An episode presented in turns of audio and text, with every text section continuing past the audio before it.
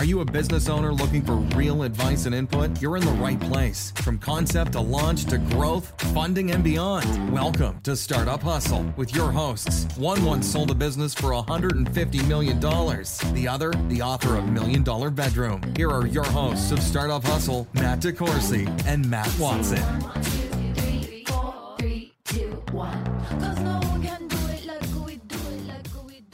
And we're back. Another episode of Startup Hustle. Matt DeCoursey here with Matt Watson. What's I'm going on, man? Well, a lot of stuff. Is this a big deal? Kind of. I mean, I don't know if if it is, if it's a big deal to everyone listening, but this is the 200th episode of Startup Hustle. That's insane to think about. I know. This is also going to come out on Halloween, and I am not wearing a costume right now. Are you? Really on Halloween? Yeah, I'm dressed up as an entrepreneur today, which means I'm wearing a t-shirt and jeans. Oh, I didn't know I needed to dress up. Yeah. I mean, Should people would have loved to have seen that on the podcast Yeah, because you can definitely get a good purview. I guess you could. You could certainly on watch YouTube it. Yeah. because you can watch this Yeah. on YouTube. So Where there's a fly flying around. I right know I saw that. I'm like trying to like stay focused on what I'm trying to do, and there's a big big ass fly that's like circling around everything in here. So hello, the fly, and now it's around me. The fly is not our guest today. So here on episode 200, we are the guests. yeah. We have made it 200 episodes into this. We have profiled all kinds of businesses, and you know what? Let's talk about that for a second. 200, man. 200 of these things. How many guests do you think we've had? 150? Uh, maybe close, close. Right you know, in the, in the early in the early days, we did a lot of these with just you and I. Yeah. And I haven't even gone back and counted. You know, since we uh, around episode eighty, probably we started becoming more guest centric and profiling a lot of subjects that were related directly to their business. And there's one thing we haven't done ever along the way is talk about the business that we own. Yeah. I mean, we've mentioned it. You know, we like to say that much like every other episode, today's episode is brought to you by fullscale.io, Yeah. but we've never really talked about the business. And, you know, amidst um, starting the podcast, I think it was in about the third month that we had been doing the podcast. We started what later became Full Scale. And I think it's a pretty impressive business story.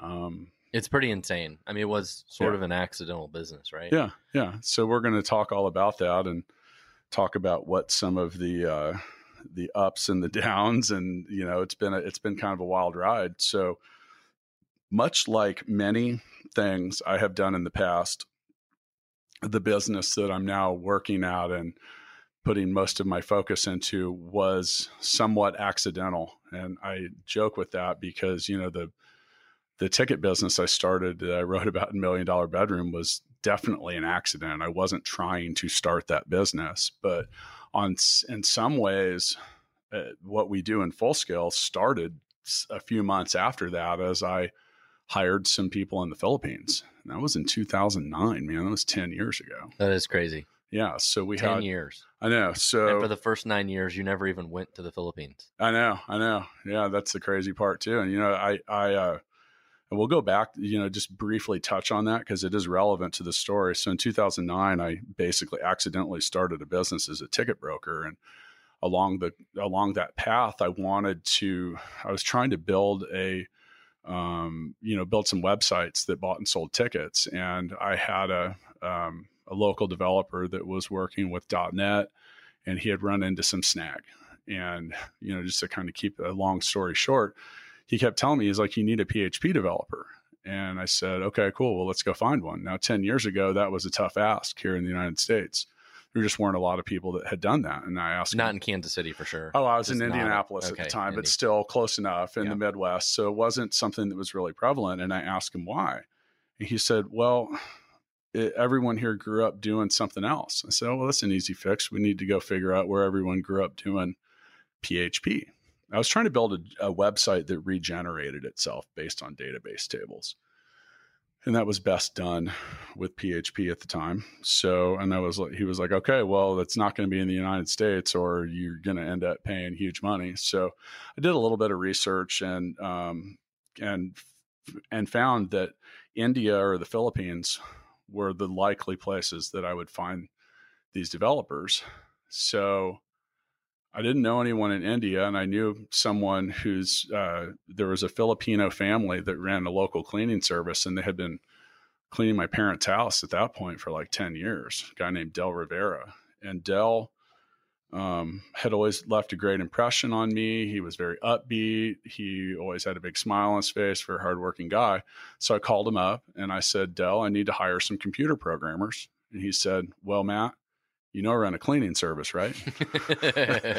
um, so but I, I need clean code, man. Yeah, well, I didn't even know what that was at that point. So Oh, I thought I had the fly. The fly, a Ah. fly might die during this episode. If you guys hear crashing and don't do that.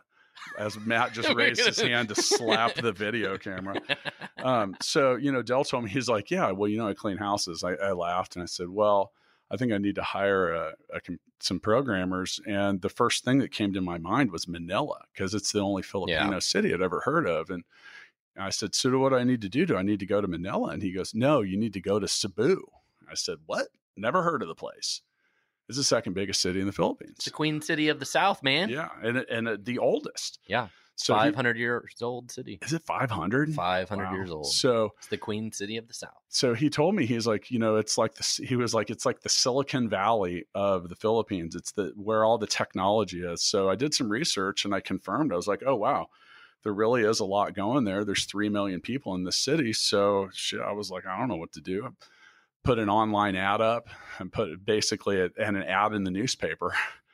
And I got a whole bunch of replies. And during that process, um, Rico, the guy that that replied um, during the job interview, fixed the problem that my local programmer was having. Hired.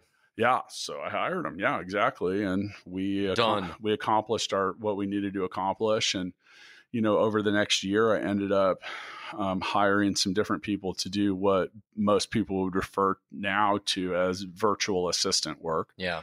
Back Um, office work. yeah, yeah, and we had ended up adding another programmer and a couple people that did some admin stuff, and they were really instrumental to our success at the ticket company over the years. And about halfway through the ticket company timeline, because of the seasonal nature of that, I was looking for something for them to continue doing, and that's when we started building Gigabook.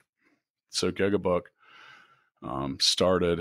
Hey, you can read my book if you want the the details, but Yeah. it, it, it started uh, the idea came up for it right before I went to go get married. So about six years ago. But, you know, so we went about that. And um, it was in 2016 that I met you, meaning you, Matt Watson. And I interviewed you for the book that I just described. That's right, So if you want to learn all about Matt's story, you can read about it. I think there's 17 pages or something like that. 19, yeah. Whatever it is. Yeah, you got way too much, way too much, way too many pages. I might have to rewrite that and put you down to like eight. No, Yeah, that's fine. it's the only 19 pages of my books that you've read. Yeah. Thank you for your support, by the way. Hey, it makes a great doorstop. Yeah, I know I've used it for. I I, uh, I posted a picture on Instagram. I when I was in San Francisco, I used about 10 copies of the book to uh, prop up a microphone. I was like, writing books has lots of uses, but you know, Matt, when I first met you, the um, you were hesitant about the use of remote teams. I was. yeah, and what were the reasons for that? Just You know, I mean, let's be honest. I think everybody knows somebody who has done offshore development or worked with somebody who does who has done it and has had a really bad um it, it just hasn't worked. Yeah, know, It, yeah. and 9 times out of 10 it had to do with India. So Sure. everybody knows somebody who tried to do some kind of software project in India and had a bad experience. Um and you know you know communication issues english culture all these things right you know that's what you think about and and so it just has a very negative sentiment and so i never did it in my last company never did it uh, heard about people doing it never did it never tried it um, but at stackify actually when stackify first started like in 2012 or 13 um, somebody i knew had had some developers in russia and we used a couple of those and that worked really well for us. We were very successful with it. So that gave that changed my perspective a little bit. I'm like, okay, well that we made that work. Um, I actually at VinSolutions, I did have a business partner from Poland and worked with a couple developers in Poland, and that worked well for us. Um, but we never like our core development team was always in Kansas City. And then fast forward to about right before we started full scale, I had a couple developers in South America. Yep. And had tried that route. And that worked well for us. And so we gotten a, you know, that had built a lot of confidence. It kind of changed my opinion a little bit. We figured out how to work with a remote team, how to communicate with them, and, and gained a lot of confidence. Changed changed my perspective, right? Um, I think some of it too was, and to give perspective, is in about about a month before we launched the podcast, I'd moved in here. uh huh. Yeah. Um, you know, that was the late. That was in November of 2017. And over the next few months, you also saw that while it wasn't always ideal, we were finding a little some success at a fairly low cost. But yeah. but the development landscape got way competitive Well, in a hurry. and and ultimately that's what started this for us at Stackify. Like at the very beginning of 2018, I needed to hire like 10 people. I had you know some big projects I needed to do, and there was just no way I could afford to hire those 10 people in Kansas City. There's just no way. yeah. It just wasn't even possible. Well, and then you At were also, also experiencing some turnover. We did. We had we had some. We lost three or four of our developers within a 90 day period, and Which our was a- development team was not very big. Yeah, I was going to say, which was is like- a significant part of the team. our whole team was like eight to ten people or something like that and one of them got recruited away by amazon guy picked up moved his whole family to seattle to go i'm like hey live your dreams dude i get it Yeah, yeah. um another one another one of my my guys um he didn't leave but he got um, recruited away from some company in california that just wanted him to work remote and was going to pay him a fortune just to work from home to work remote like you know it, it's very clear that developers these days they get recruited by recruiters every week. Yep. they're probably getting emails messages on linkedin all that stuff every single week. They're very difficult to retain and it's sort of an auction for who wants to pay the most amount of money for the talent. And for some of the guys in kansas city they get lured away to the coast because they're like oh we'll pay you 200 grand a year but then you move to seattle and you quickly realize that like you've got to buy an apartment for like a million dollars Yep. and you can't get your kids in preschool because there's a three year waiting list and all the other bullshit that goes along with it. It's a whole different world, right? And so now that guy is quickly realizing maybe he should have stayed here, but it's And and that is there you know that is kind of the fool's gold mentality. I mean, I just say that meaning like you see it and it looks like gold. It doesn't necessarily mean it's gold, yeah, you don't necessarily make any Yeah. more money because everything is Yeah. so much more expensive. and it really is. but Now- it's but there's but the but the point is there's a serious shortage. It's it's hard to find developers. It's it's even hard to retain them because everybody's trying to steal them away from Yeah. you. And ultimately, what happens is you know there's big employers here in town, and I go and steal an employee from Garmin or Cerner or A- AMC, H and R Block, one of these companies, right? And then they just steal somebody from somebody else. Yep. Right. We're just stirring the pot. We're just stealing each other's employees. There's not net new, you know, enough people. All we can do is steal each other's. And Yeah, we're just well, paying like IT recruiters to do that. yeah, we'll get back to that math in a minute. But at the, at this time in the timeline, so at, you and I had been discussing, you know, just different things that we could do together Mhm. as entrepreneurs, and we're I don't know, just kind of I don't know, throwing things out there. I mean, just to see what stuck to the wall. And we had talked about Gigabook at one point. The issue that I had at Gigabook was um, our potential burn rate was going to be a little higher than we would have liked it to have been hmm and uh, it was still a, a fairly early project but much like you know you were you mentioned like i mean here's the thing is you i mean you got to pay you got your businesses need to eventually turn a profit Yep. so i had gone through all these different iterations and stuff like that and, and it was in february and i remember it because it was right around valentine's day um, i was sitting at my kitchen table and i was like oh shit.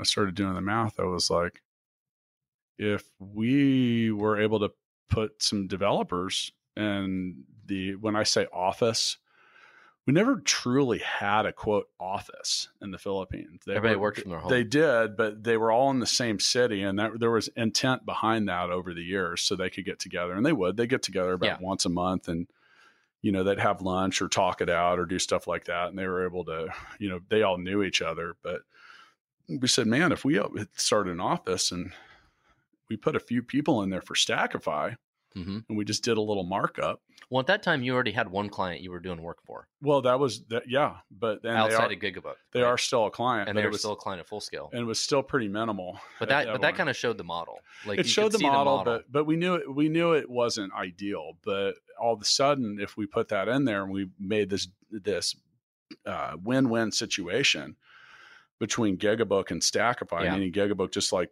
basically it the math worked out and it, that it eliminated the burn rate or really extended that runway to the point that things would have really made sense. So that light bulb popped, and all of a sudden, I think you saw the same thing. You're like, okay, I could be involved in something that could grow in a couple of different ways and start building a team affor- affordably for Well, I so I lost some people here. I lost those three or four people, and for those the cost of those three people I lost here, I was able to hire like ten people. Yeah. in this Philippines, Yeah. right? And so that's kind of what happened. It's like, well, I freed up all this budget from these people who left. Um, sucks that they left, but I'm going to take this budget and shift it and hire ten people. But that isn't what we did right away, though.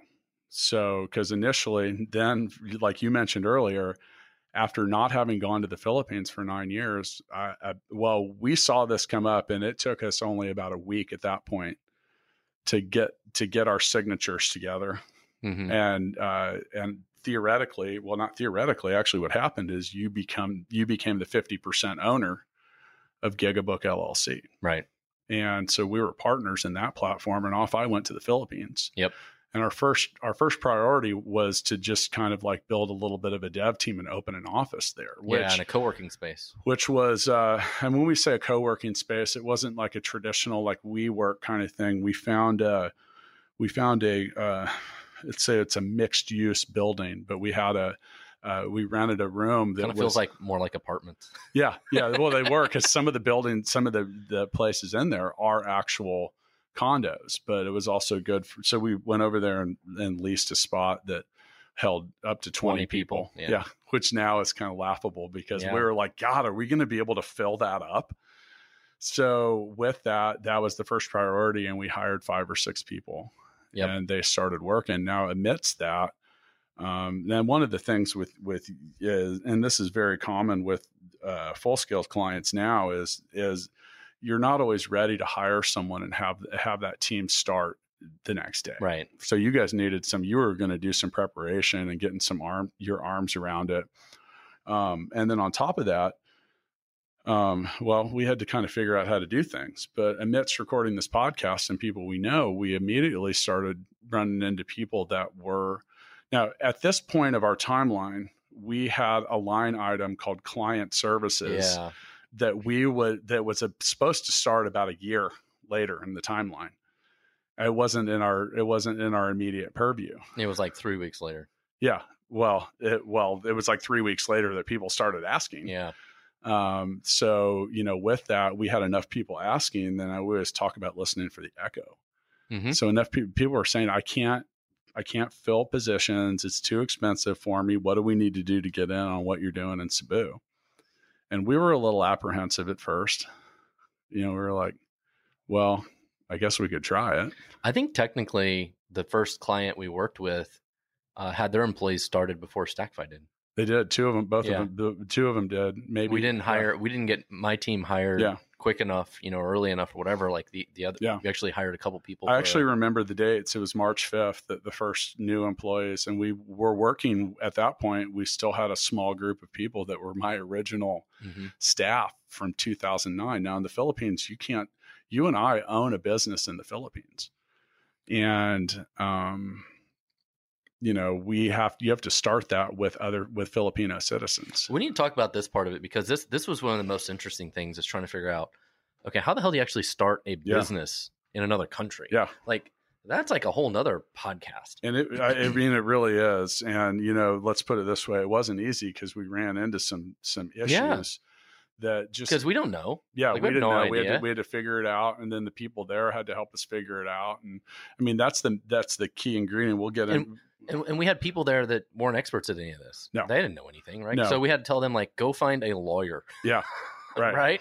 Yeah. And then we had to we had to hope they go find a good lawyer. Yeah. because they were the boots on the ground. So so with that, you we were able to start get started um, in a in a somewhat temporary status.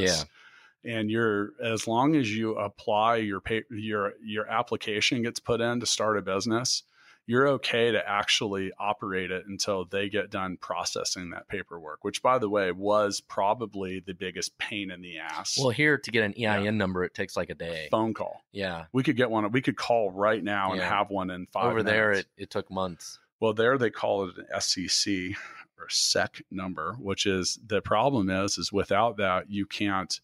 We found that we couldn't open things like bank accounts. We couldn't Right. get Can't we couldn't payroll. get state sponsored uh, health insurance. We couldn't get HMO. We couldn't do a lot of things, and you know that. So we originally filed for that, and then you know three months later and we're getting too far ahead in the timeline for the story but we'll anyway with that that became a challenge so but we blazed forward anyway so it was, it was around april of 2018 when after we'd been doing you mentioned like we had about three weeks under our belt and we started you know seeing the opportunity when people were asking for help and that's um, when you know someone local had we said you know what maybe we should try this and we referred to that as our beta client Mm-hmm. um, and so with that, we hired a couple people to work for that person. And you and I, along the way, we kept using the term world class. Do you remember that? Yep. Yep. Like we wanted to make sure, and you know, I, I, I think that you and I have a uh, both have strong reputations here in our local community, and we were sensitive to not ruining them. Yeah. Absolutely. Yeah. So we didn't. We had no freaking clue what we were doing at that point. Is that fair to say? Uh, we didn't know. what We didn't know.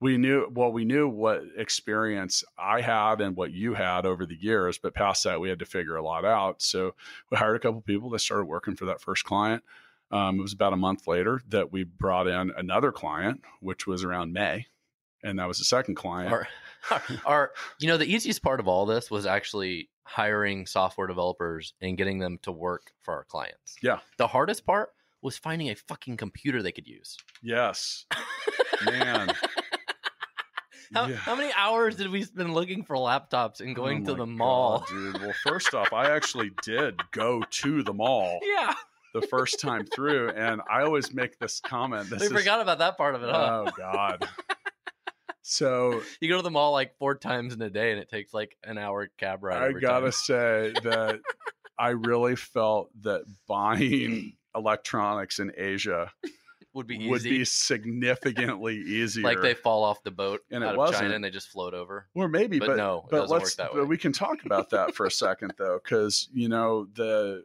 any any local economy um, sells products that are you know the one they're popular to purchase for any number of reasons, Right. but price point has a lot to do. Nobody with it. there can afford a, a nice computer. and we want it, well or it was a little bit more of a stretch Yeah. so you didn't just necessarily go to the mall and buy them because the quote mall shopper wasn't buying the high powered computers No. that we wanted to have and then why why was that important well clients don't want their developers sitting there while the quote pinwheel is spinning right. you know and just sitting there waiting for You a don't buy machine a Celeron laptop with one gig of RAM and Eh, but that's what now that's what's readily available Yeah. at the store and then on top of it there was also you mentioned uh, it taking forever so for whatever reason when you are buying electronics or most consumer products they want to get them out of the box and show you that they work and they will unpackage them and so i remember the very first time i was there we went over we bought a couple laptops it was that first trip and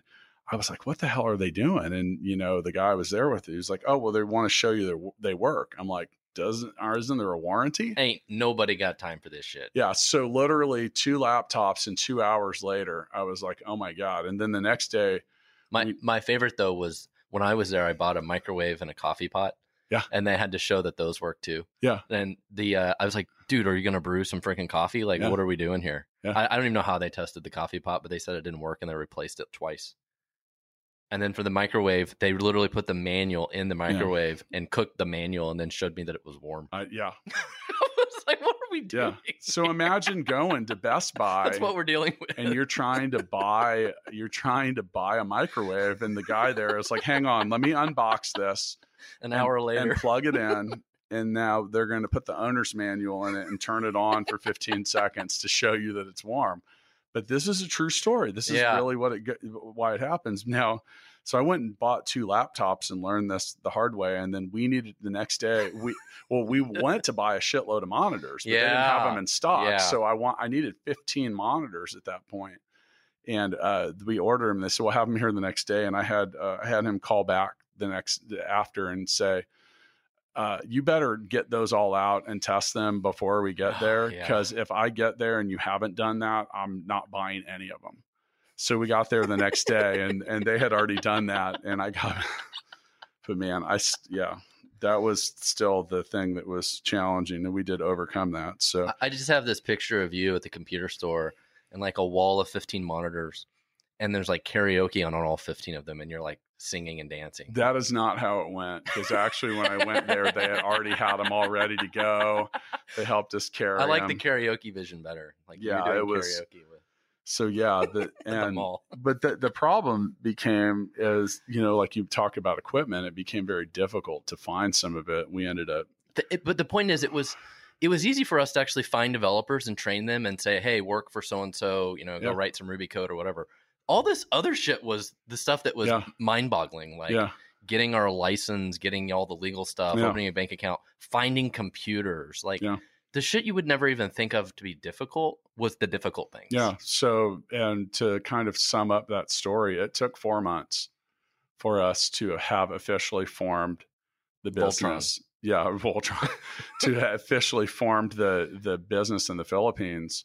Um, and eventually, you know, that did happen. And like I said, it did take four months. Um, which once that occurred, we were able to then open a bank account and do payroll and a whole lot of other stuff. And so much happened during that period. So we ended up bringing on uh, client one, client two, and Stackify was client three Right. and that's what we then focused out on and started you know bringing bringing the team online there now we had a, a funny and interesting moment in the middle of june because you know i like to dive into my my plans and my projections and i started doing the math and i was like okay wait this makes a lot of sense on paper and I started kind of modeling out what ended up becoming full scale. We didn't have a name for it or Right. anything, but I started realizing that it, now it, I think it's fair to say that uh, up until that point, we knew that there was an issue with what we'll call talent, local talent. Sure. Yeah. But I don't think either one of us had any clue how pronounced the talent shortage was until we started doing this. Is that fair? Yeah. Absolutely. I mean, it's I mean, I knew that there was a little bit of an issue, but I just thought it was related to cost. I didn't realize that there were literally like a couple hundred thousand empty tech jobs that were considered unfillable due to people not being available Well, to do them. and so this is the misnomer is sure there's sure there's 200,000 people in Kansas City that would love to be software developers and if you want to hire them and train them you could. But as a, as a company trying to write software, I need people who can actually do the job And do it now. and do it now. I yeah, can't not a five year plan to fin- fill and, it. yeah. and so here's the problem at Stackify, my best developers make 120 to 140 thousand dollars a year. Okay, I can't afford to pay them to basically sit around all day and train an apprentice or Yeah. rookie. Yeah. it doesn't work. I can't. I can't afford to do that. Yeah. And then that rookie, as soon as they get a little bit of experience, is going to get hired away from me to then go work for some other company. Like it is. It almost doesn't even make sense for me to train people because they they leave. They're all free agents yeah.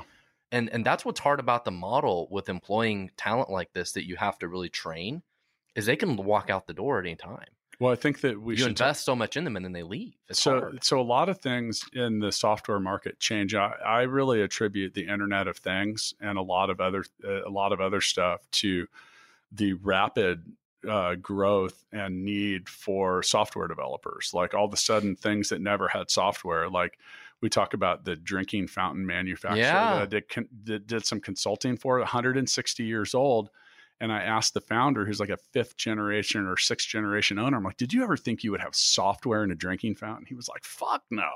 Yep. I never thought that, but that's someone has to develop that and Well, someone and- has to deal with it. and and the key is all these people need senior developers they need Right. talent they need people Right. who have five years experience they Yep. it's not like oh we have a somebody who graduated high school yesterday and they have a dream of being a software developer. You can't hire that person and put them to work on day one. Yeah. and so that, the, that's the problem you have. so the question is, is why are these people readily available in somewhere like Cebu? And that's it's a simple answer because 30 years ago, they were doing what I'm now seeing them do for my three and five year old. Yeah. Which is what we like to call STEM and STEAM and all this stuff. Yeah. But it's a it's a generation it's a generation away from having a true solution. They knew that that that industry was a huge opportunity for their entire you know economy. Yeah. They you know they have millions of people in the Philippines that work in call centers. Yeah. You know in Cebu there are call centers for Amazon and eBay, which and plays very well but which JP plays Morgan which and- plays very well for one of the needs that we have a very strong requirement around and that's english language skills Yeah. most people don't never whenever I talk to them about the Philippines, I never realize that. And they're like, did you know it's the third largest English speaking country in the world? There's a hundred a hundred million people live there. what's the second canada Oh, I don't remember. yeah usa but yeah the Philippines. It might have been is- Australia. could be I don't remember. so you know the the thing was is we find that there everyone does speak english there in fact english is the official ba- business language of the philippines When we 4 months later when we finally did get that paperwork back all in english Yep. All in English. and everyone there is you know we continue to go so i went there that first time you went ended up going there with me when in june I think it was June we went together. we went together and there was uh you know and that's uh, I leave next week. So that'll be like the first week of November 2019 when when uh is what I'm talking about. Will be my 10th trip. yeah since then. and i've gone a, a, the next one will be my sixth Isn't that crazy? yeah This will be 10 trips Yeah. for me in like 16 months, 17 months. but we find a very a very user friendly experience for Americans. It's very easy to communicate. Most of the signs are in English. Like you go to a restaurant, it's all in English, um, and you know that's a that's a key ingredient that it's able that we're able to communicate with not only locally. Um, you know, then I think that I there there was a I, I don't know. I've never felt insecure about anything when I've been over there. It's been very easy for me to uh, to get around. It's been easy for me to communicate. It's been easy for me to do a heck of a lot of stuff that in some cases could be a little harder to do. So, but I think I want to tell the funny story about. So I, I had done the math and I was like, and I saw the demand, and you did too, of all these people asking.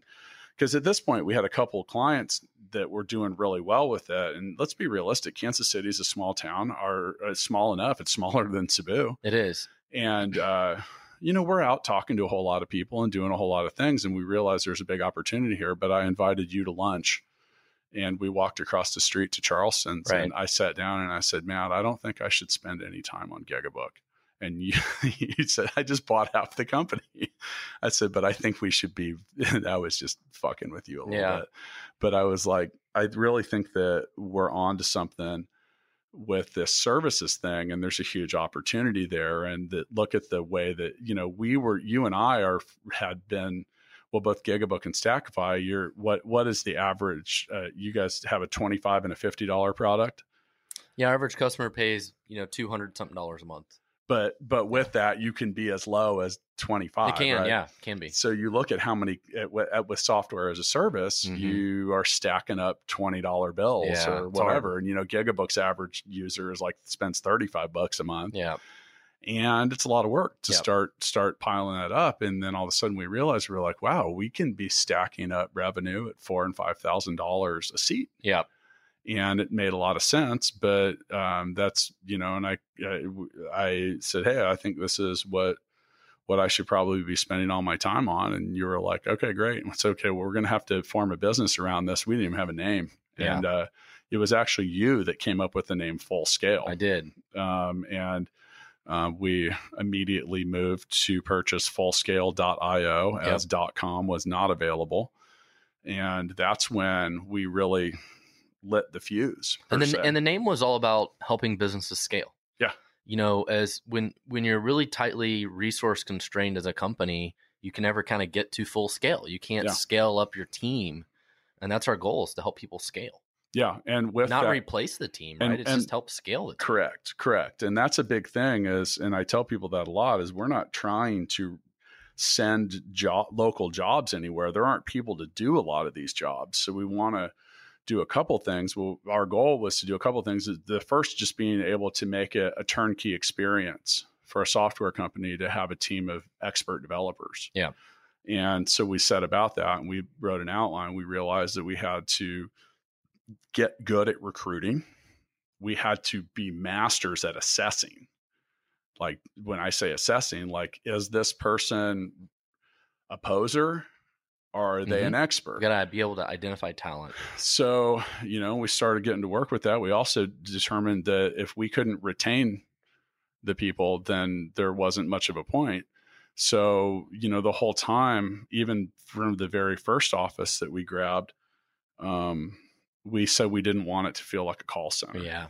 and that meant like employees had to have room they had we the, the first employees we hired I, I asked them i said tell me the things that you don't like or you didn't like about your past employers and Yeah. tell me a few things that you did like and it was very overwhelmingly like the things they didn't like was often the equipment they worked on it was the place that they worked in and it was the vibe that they felt about themselves as employees They get treated like cattle. yeah, they weren't appreciated to the point that they could have or should have been. So that was a really easy solution. We just did the opposite. Yep.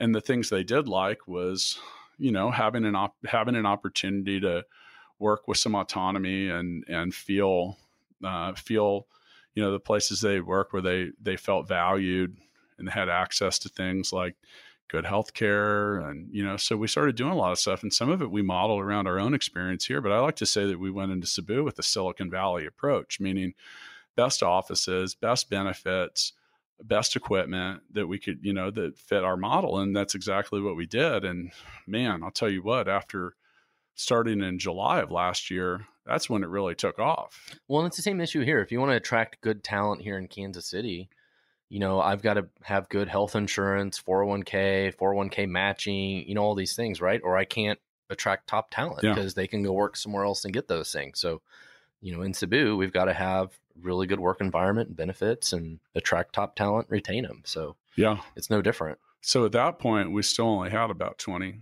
some employees, but all of a sudden the word was out. We had a whole lot of people asking. We're like, shit, how are we going to keep up with this?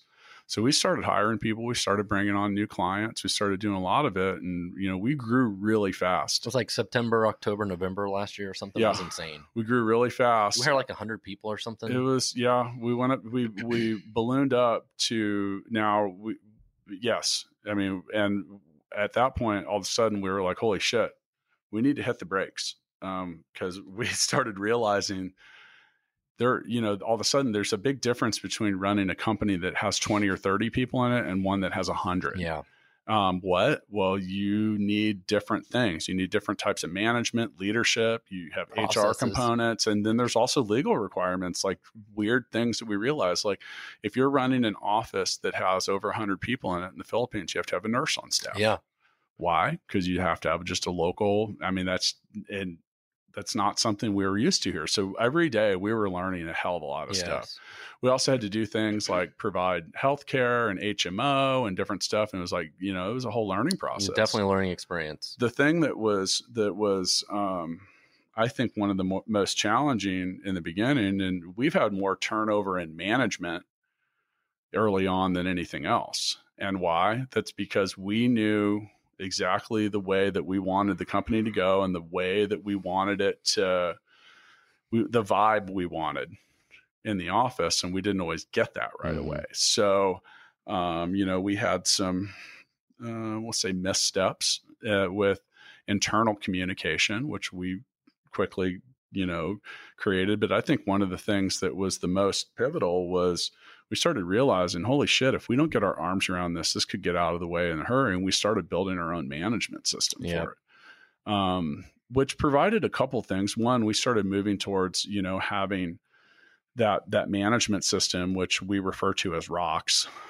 Um, and you know that it's because it rocks, but the uh, um, you know we there wasn't a, a quote software product that was going to do everything we needed.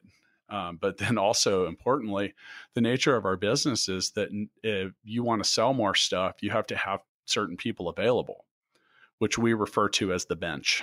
And these are people that are unassigned with clients and stuff like that. So, you know, with that, we also moved towards moving to to an actual office. Yeah, which was supposed to be open in November and didn't actually open until close to March of 2019. Yeah, which then forced us not we didn't have a point at that. So at this point, um, and this was about a year ago in the late 2018, we had our original office. We had found five more of them in Uh-huh. the same building, which was a Lego castle at best. And when I say Lego castle, I mean the kind that are built from three different sets of Legos. you spend a lot of time going up and down the elevator. yeah, I want. There was one one time when I was there one day when I walked seven miles Oh my gosh. Because you're going up and down the halls, you're going up the stairs, the elevators, back and forth, and just a whole bunch of different stuff. Crazy.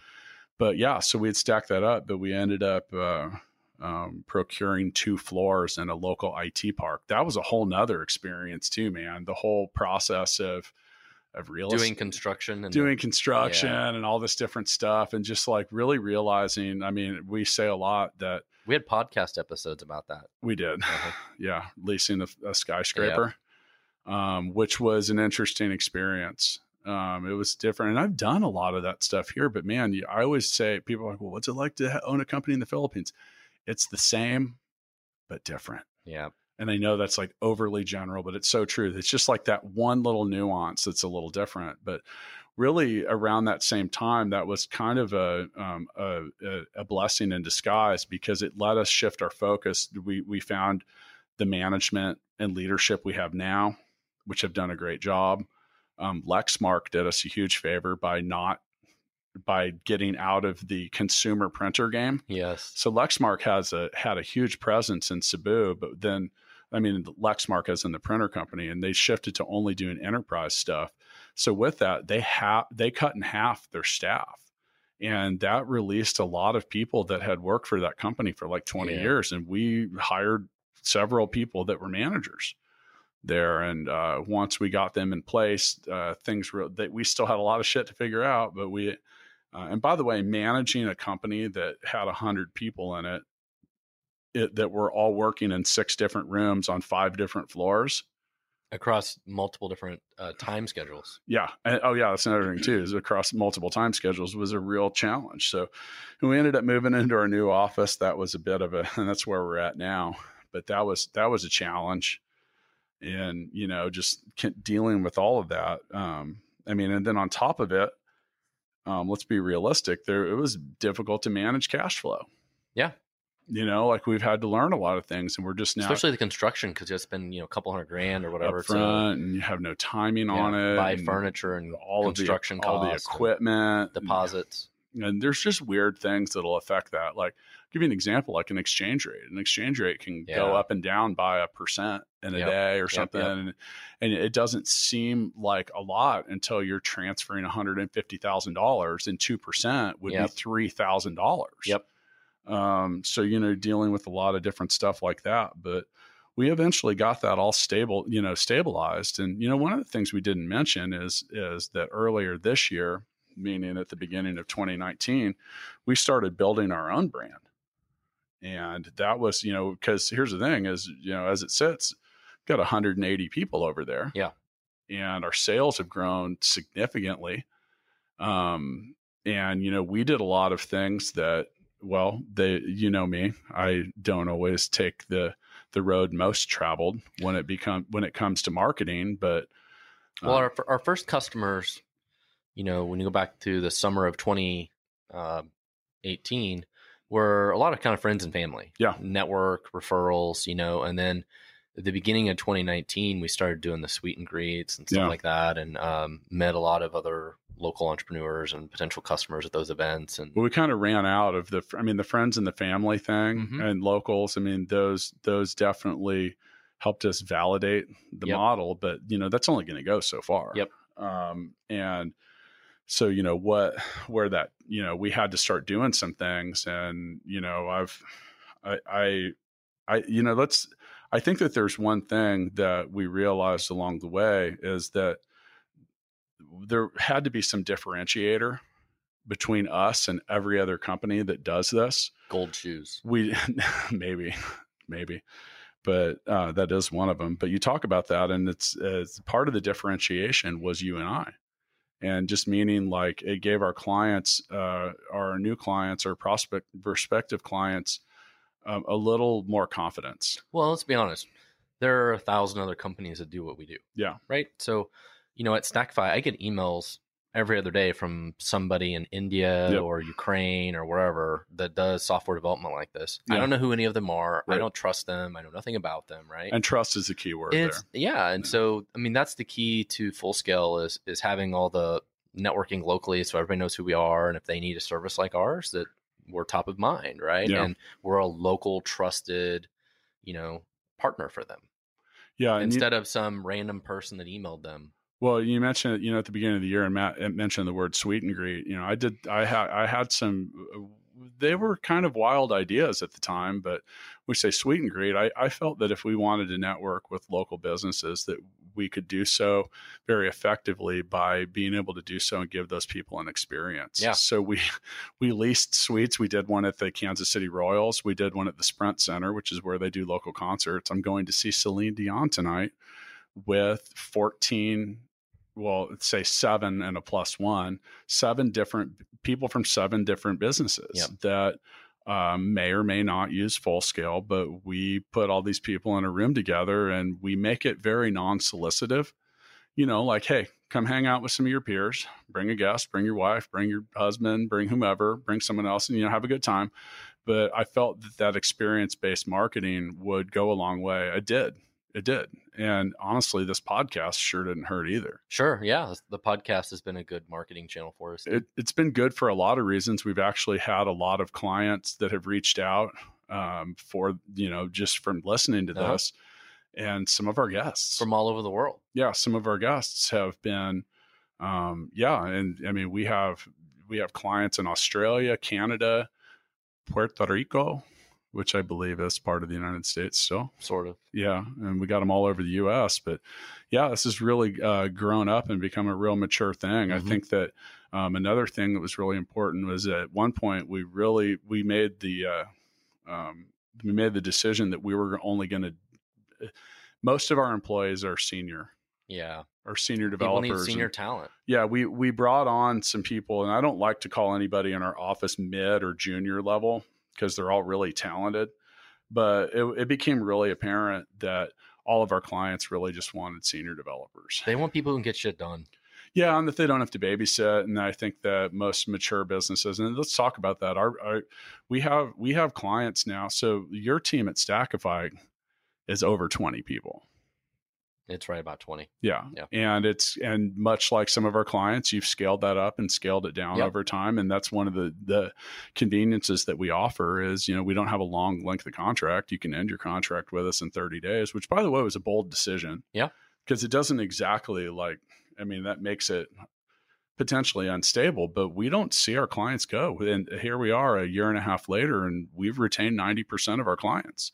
Well, it's like at Stackify, we had a bunch of work we needed to do. We scaled up, and then since we've scaled down a little Yeah. bit, but Yeah. we still have. I mean, at one time, I think maybe we had closer to thirty people. Yeah. we went from thirty down to twenty. And you've found a lot of success. You guys launched a lot of new uh, profilers, as you call them. Yeah, we've done a lot of stuff. and that's been uh, been really good. You know, I've as the as still the the leader of our biz dev, um, I've done so much. Rec- a big part of my job is recommending to people, like just telling them what I'm able to tell people what our most successful clients are are doing as far as a structural standpoint. But that's Mhm. another thing too is it's made it easier on us. Is we realized really early that we weren't providing a lot of value by being a conduit between uh, our clients and the developers. So we got the hell out of the way. And I created a term called guided development, Yep.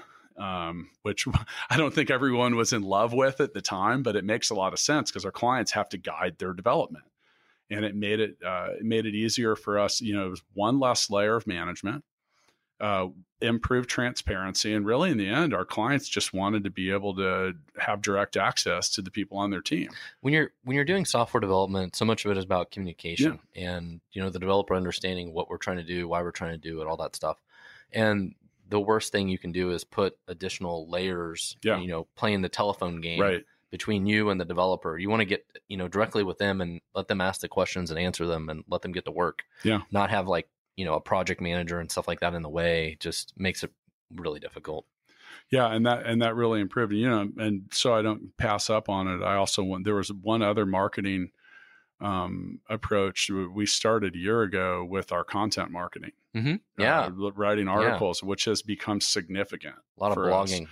Yeah, and that is that is actually um, most people think that the podcast is our biggest source of lead gen. Is it's actually blogging. One of the coolest things I saw was we had written some article about trends in offshore development or something like that, and it got picked up by TechCrunch. Yes, it was referenced by TechCrunch. It's a talent shortage article. Talent, yeah, and that yeah. was really cool. I was like, wow, it's been picked up by a whole lot of other people. I was like, then. wow. Yeah which by the way is part of what's really helped our SEO. That article is still, um, well, I, I, don't mind sharing. So at this point, and you know, we're here, we are right around Halloween of 2019. I mean, we've we're getting over 20,000 organic visits a month from the blog articles we've yeah. written, and we write all of those articles with local writers there in that office in, in Cebu. Cebu. Yeah, I mean, we don't have. There's not a whole lot. I mean, other than a few like you know mild changes in direction as far as like the the way the articles were set up i mean for most part that's on autopilot too. yeah content marketing works so well. That's yeah we've and, talked a lot about and you and i had a we had a pretty strong history of that but we needed to you know and th- that's one of those things that takes time to bake. Yeah.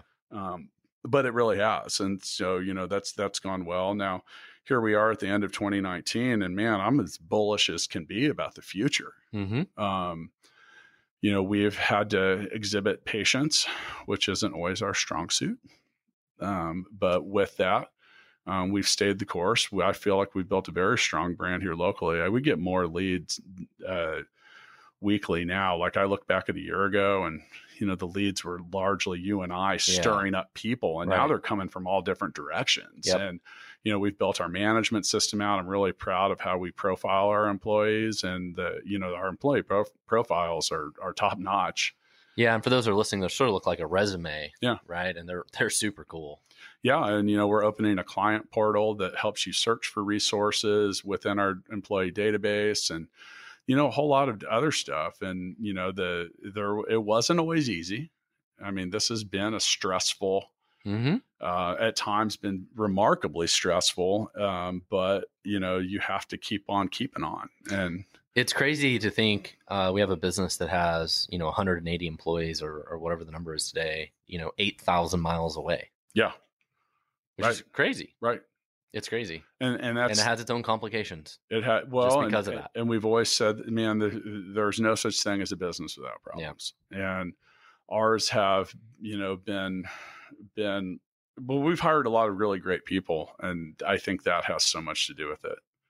Just hiring professionals and people that care and that took a little while to figure yeah. out. But we we did figure it out. And, and we talk about this a lot. It's a key with a lot of startups. You know, our guest that we have on the show. It's hiring the right people. Yeah. I mean, that's a theme over and over and over. And, you know, even at Stackify, that's part that's been problems we've had in the past. It's like not having the right people. And I think one of the so. things too is, you know, even though it, sometimes you you have to live in a now economy, was always taking some time and and you know looking at you know you can't.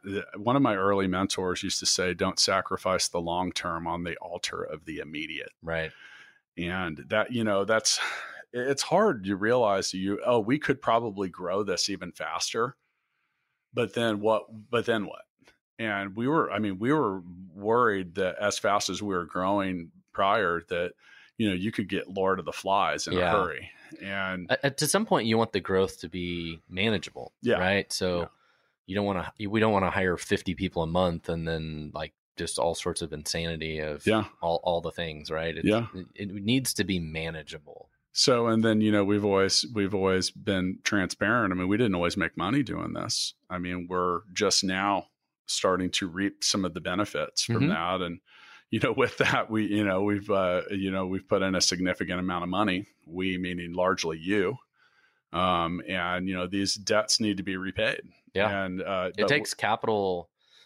You know, service businesses are easier to build. I mean, we could have grown even slower and maybe not needed much capital but when you're like, oh, we need to hire, you know, 50 people over three months, well, I got to go buy 50 laptops. Yeah. And I got to get office space for all of them. Like yep. it requires a lot of capital. yeah, and with that, and thank you. Um, you know, with that, eh, I mean, I look back at it and you know, it's, uh, you know, as Matt and I own the business 50 50 still to this day. And, you know, some of that it's just like, and, but what makes success as founders is, you know, like we've, we've been able to let each other focus on what we're good at. I'm good at selling stuff and promoting it and stuff like that. And, you know, as and at one point I had to hire a lot of hat, wear a lot of hats. Bringing Daryl, our COO, in relieved me of a hell yeah. of a lot of that. That was a mm-hmm. huge game changer for us. And Daryl was once the intern in Million Dollar Bedroom. So take your internship seriously. You might end up as a COO of a of a, of a big ass company. Now, um, I expect between now and one year from now, or the end of 2019, for us to be approaching 400 employees. That'd be crazy. Yeah, but it's it's funny. we got to hire. It's only like it's 15 a month. 15 to 20 people yeah, a month. Yeah, and we are we're at the point of, of demand of needing that, and we may at that. When do point, we start building a skyscraper? Well, we're we've already got part of one. I don't know if we want to build one. And then are we going to build a penthouse on the top of the skyscraper? That that on some days sounds like a decent idea and sounds like a horrible one on others. Yeah, if it's eight thousand miles away, it doesn't sound very useful. Yeah, well, it'd be useful when we're there.